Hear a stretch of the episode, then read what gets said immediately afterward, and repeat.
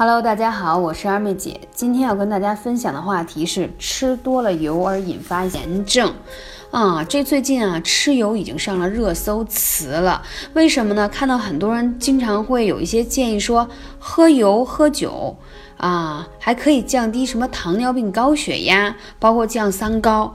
我觉得真是听上去都挺夸张的。那到底吃油多了对身体好不好呢？在一篇关于膳食脂肪对肠道微生物群和排便代谢的一个影响的论文当中啊，专业人士呢就坚定地站队在低脂饮食而抨击高脂饮食，而且当时做了两组测试，一组人群呢就是吃了低脂啊低碳的这种饮食方式，另外一组则反之。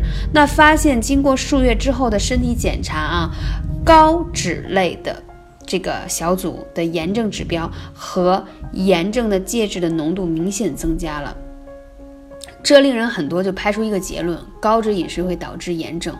仔细再去看一下研究结果，就会发现，这种高脂高碳水化合物的组，它容易引起发炎的是大豆油。就是其实是跟你吃的到底哪一类油也是有一些关系的，所以呢，我们要相对的看。那么身体出现一些炎症会出现哪些表现呢？嗯，第一个来说，你会有点腹部偶尔的隐隐作痛。如果你觉得腹部偶尔有隐作痛的话呢，啊，建议你呢一定要去医院看，千万不要觉得它只是隐隐作痛。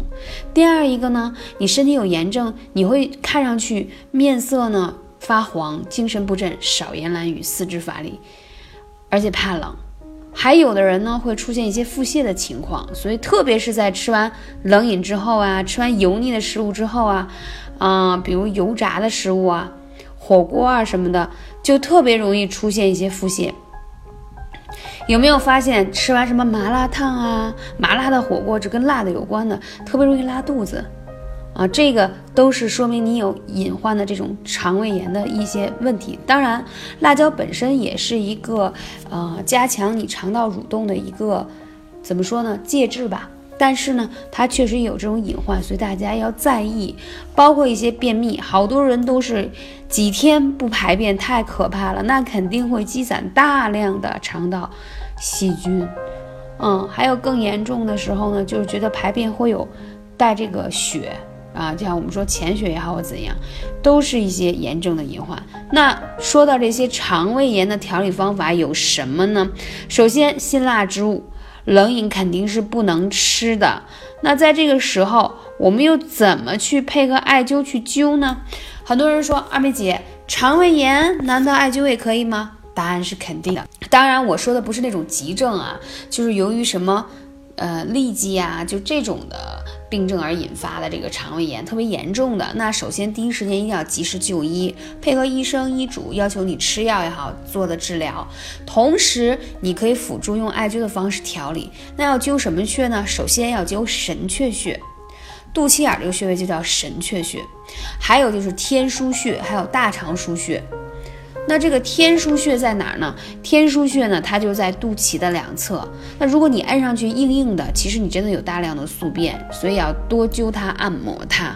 然后还有大肠腧穴，它是位于你的腰部脊柱区啊，旁开这个脊椎一点五寸，这个是大肠腧穴。那这个三个穴呢，是调理肠胃还有肠胃炎特别有效果的。如果你伴随有慢性的肠胃炎的话，那必须一定要灸这样穴位。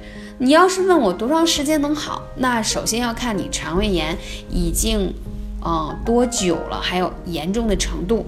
还有这里还可以分享一些关于说食疗的方法。当然，如果你有关于调节肠胃的问题，可以问一下二妹姐幺八三五零四二二九。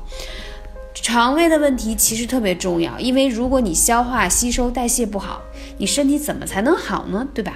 所以这点很重要。那说到食疗的方法，我建议大家呢，啊，可以喝一些益生菌，它可以帮助你建立肠道健康的菌群。还有呢，通常我也建议大家喝一些酵素。酵素益生菌在你有慢性腹泻并不很严重的情况下，如果你喝了之后呢，它会帮助你调整你肠道的菌群，把一些。炎症啊，毒素就随着体内排出了，那你慢慢就有一个健康正常的一个啊肠道，你也就不会再有拉肚子反应。所以它是一个非常天然的一种调整方式，跟艾灸是一样的。不管怎样，我们的肠胃非常重要。天气越来越热了啊，所以就特别容易吃了冷饮再吃辛辣的食物，导致肠胃炎的高发期。感谢你，我是二妹姐，下期节目再见。